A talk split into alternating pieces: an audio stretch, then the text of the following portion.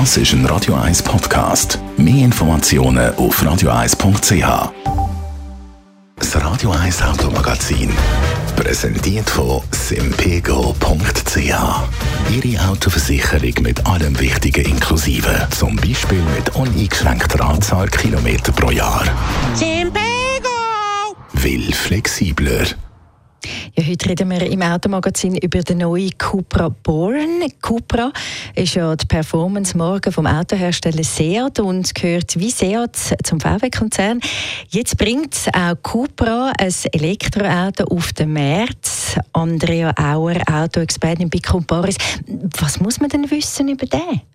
Also, da gibt es so einiges zu erzählen. Wie du auch schon gesagt hast, der Cupra oder die Marke Cupra gehört zum VW-Konzern. Das heißt, innerhalb von dem Konzern nutzt man natürlich gewisse Synergien und darum steckt unter der Haube von Born auch ein bisschen Audi Q4 e-tron, ein bisschen Skoda Enyaq iV oder natürlich VW ID3. Äh, konkreter gesagt, der Born wird auf der gleichen Plattform gebaut wie die Modelle, also auf der MEB-Plattform wo extra für Elektroauto entwickelt wurde. Und wenn wir schon gerade bei Entwicklung sind, der Born der wird in Spanien entwickelt, immer noch. Seat ist ja eine spanische Marke, gebaut wird dann aber zusammen mit dem ID-Modell in Zwickau, also in Deutschland. Und darum überrascht es dann auch nicht, dass der Born etwa gleich groß ist wie der ID3, nämlich rund 4,3 Meter lang und ist auch wie der ID3 ein fünftüriger Kompaktwagen. Du sagst, er hat eben viel mit dem ID3 gemeinsam. Wie ist denn? Sieht er dann auch ähnlich aus? Ja, also gewisse Ähnlichkeiten sind sicher nicht zu verbergen. Der Born der wirkt aber meiner Meinung nach ein bisschen dynamischer und ein bisschen sportlicher als der ID3. Er ist auch niedriger, also er kommt ein bisschen coupéhafter her. Und wenn man aber den Innenraum betrachtet, dann ist der Born ein bisschen traditioneller als der ID3. Also hat zum Beispiel immer noch die breite Mittelkonsole, wo man sich gewöhnt ist.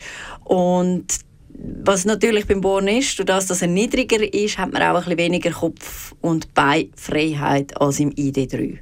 Wie sieht es denn in Sachen Leistung aus?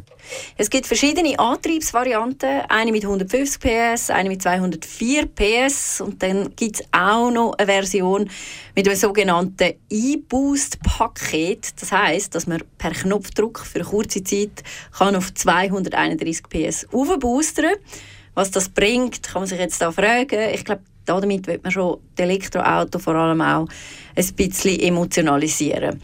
Äh, aktuell gibt es aber nur die, die, Variante mit 204 PS, die andere Variante also mit 150 PS und die Boost-Version, die folgen dann erst im nächsten Jahr.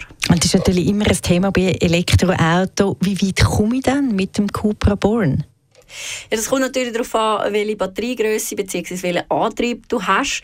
Ähm, aktuell gibt es nur eine Version, und zwar äh, 58 Kilowattstunden Batterie. Damit kommt man 424 Kilometer weit. Und ab nächstem Jahr sollen dann aber noch zwei weitere Batteriegrößen folgen. Äh, 45 Kilowattstunden Batterie mit, dem, mit der Variante 150 PS. Damit kommt man 340 Kilometer weit.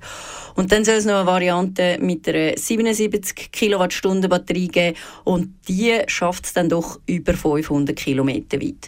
Vielleicht noch etwas zu den Preisen. Aktuell gibt es den Born in der Schweiz ab 36.800 Franken. Das ist aber, wie schon gesagt, die mittlere Version mit 204 PS. Äh, ich gehe jetzt mal davon aus, dass, wenn es nächstes Jahr noch äh, eine Version mit weniger Leistung gibt, dann wird womöglich auch der Preis noch ein bisschen günstiger werden. Das Radio 1 Automagazin, präsentiert von simpego.ch. Halbjährlich die Autoversicherung zahlen? Kein Problem. Simpego!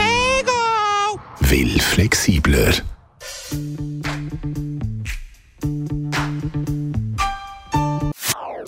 Das ist ein Radio 1 Podcast. Mehr Informationen auf radio1.ch.